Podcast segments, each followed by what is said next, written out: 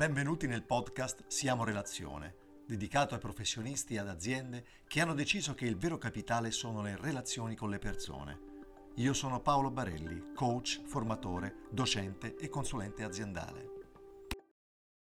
Nonostante la grande importanza che riveste sia in termini di sviluppo che di armonia interna, la cultura organizzativa presente in un gruppo di lavoro difficilmente viene studiata ed analizzata se non in forma generale e con molte osservazioni scontate e spesso retoriche.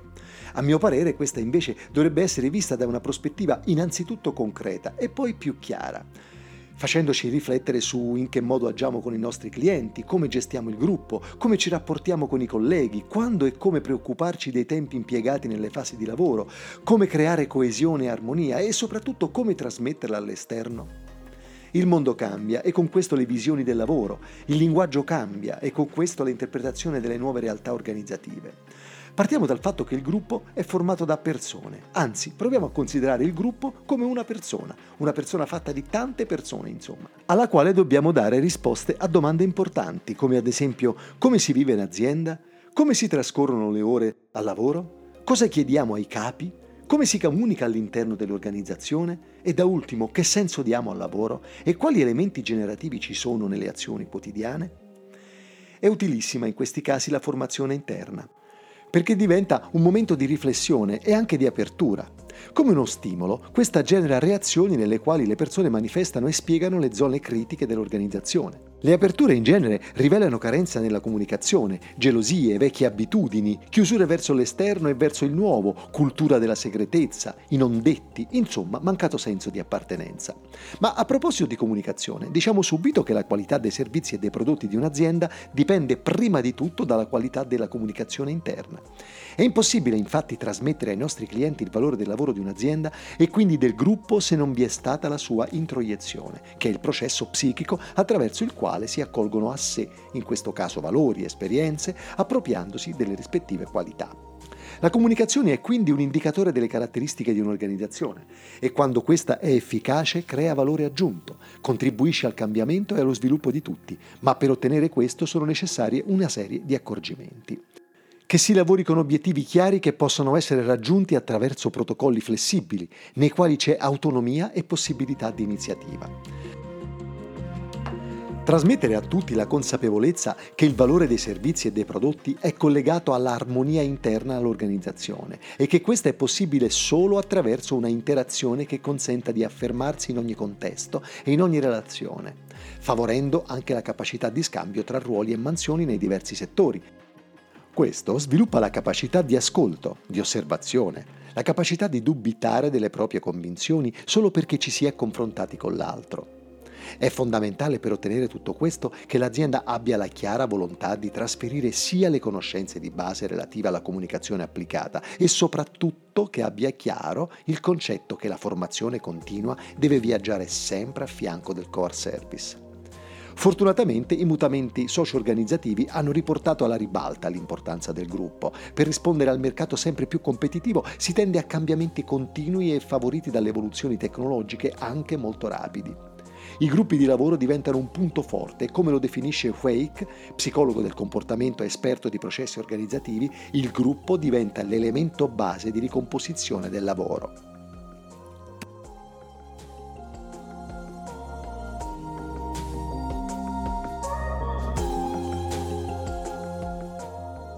Il gruppo di lavoro, se ben organizzato e collaborativo, aiuta sia la crescita che lo sviluppo della persona. Il lavoro non è solo un fatto di guadagno, l'uomo si identifica in questo. Ognuno di noi trova nell'impiego la possibilità di dimostrare le proprie capacità e di affermare se stesso. Pensiamo a quando conosciamo qualcuno. Dopo aver chiesto il nome e da dove viene, la domanda successiva è sicuramente di cosa ti occupi? Questo indica proprio come l'attività lavorativa svolta da ciascuno sia un potente indicatore di molte qualità personali e sociali per gli altri, ma soprattutto per noi stessi. Ma se non possiamo viverlo serenamente, se noi non siamo il nostro lavoro, come ne risente il senso di identità? Il tema del lavoro e della sua funzione oltre il compenso è molto interessante, affascinante e articolato, ma se vi piacerà parlarne indicatelo nei commenti, sarà oggetto di un'altra puntata. La selezione, punto di partenza importantissimo, nel quale non bisogna mai commettere l'errore di osservare e valutare prima le hard skills ovvero le competenze professionali, e poi le soft skills, che sono quelle personali.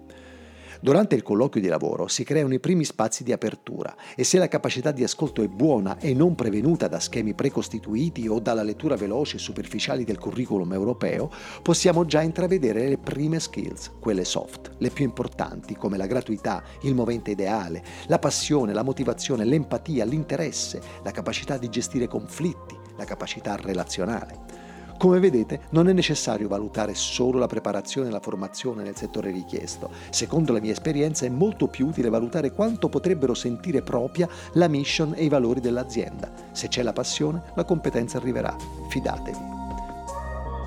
Tuttavia, non è necessario che tutti gli elementi del gruppo possiedano queste skills, è sufficiente che le abbiano anche solo alcuni, perché poi quando sarà il momento riusciranno ad attivare anche gli altri, che pur non pienamente motivati si comporteranno in modo cooperativo e motivato.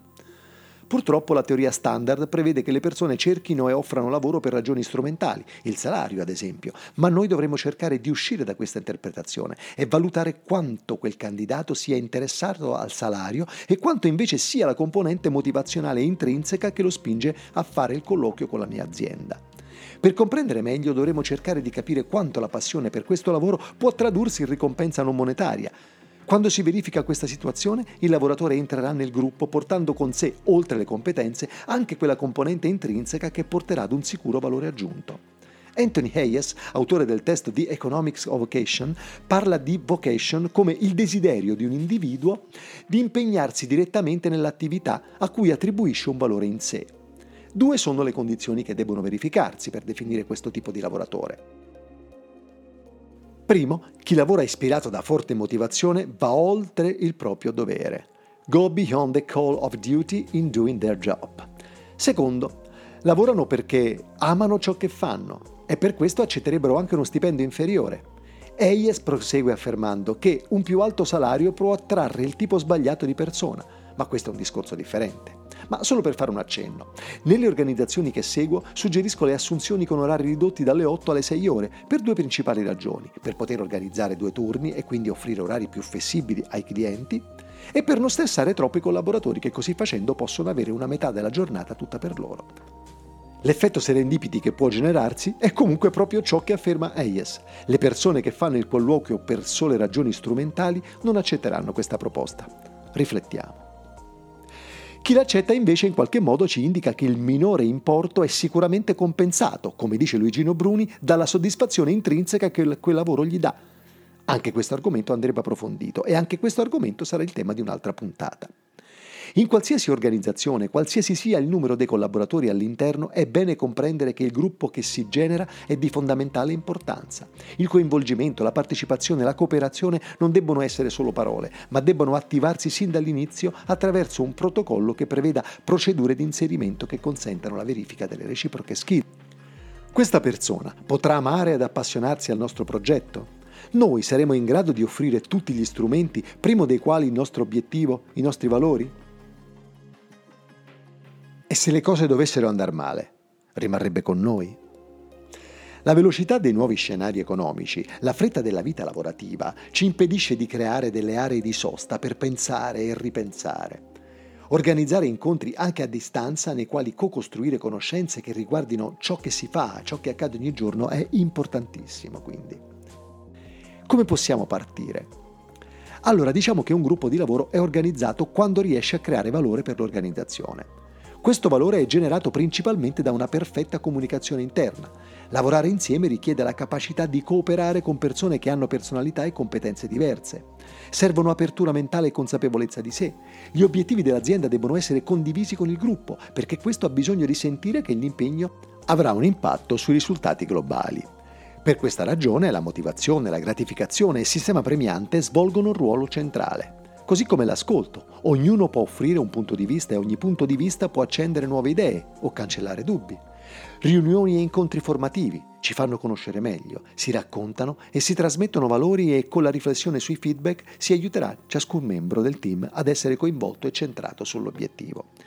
Ci sono tanti altri aspetti da valutare, ma tutto ruota intorno alla buona relazione. Servirà un po' di tempo, ci vorranno dei cambiamenti, ma si otterrà una squadra forte e motivata, capace di trasmettere e attrarre all'esterno, portando l'azienda allo sviluppo continuo.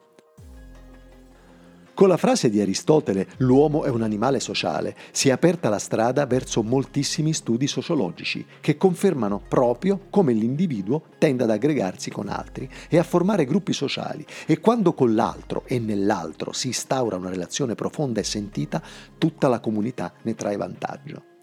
Come dicevamo prima, il gruppo è una persona formata da tante persone e se così lo consideriamo risulta più semplice analizzarlo e comunque più consideriamo il prodotto o il servizio la risultante dell'interazione e del contributo di più persone, tanto più il valore dell'azione personale si attenua. E questo è un passaggio bellissimo. L'uno si abbandona con fiducia all'altro, forma un gruppo che unisce competenze, emozioni e sentimenti e nasce un qualcosa di unico, di irripetibile, che sono il valore aggiunto e il carisma dell'azienda. Concludo con una stupenda frase di Goethe. Se tratti una persona come se fosse ciò che dovrebbe e potrebbe essere, diventerà ciò che dovrebbe e potrebbe essere. Il mio sincero saluto e alla prossima riflessione.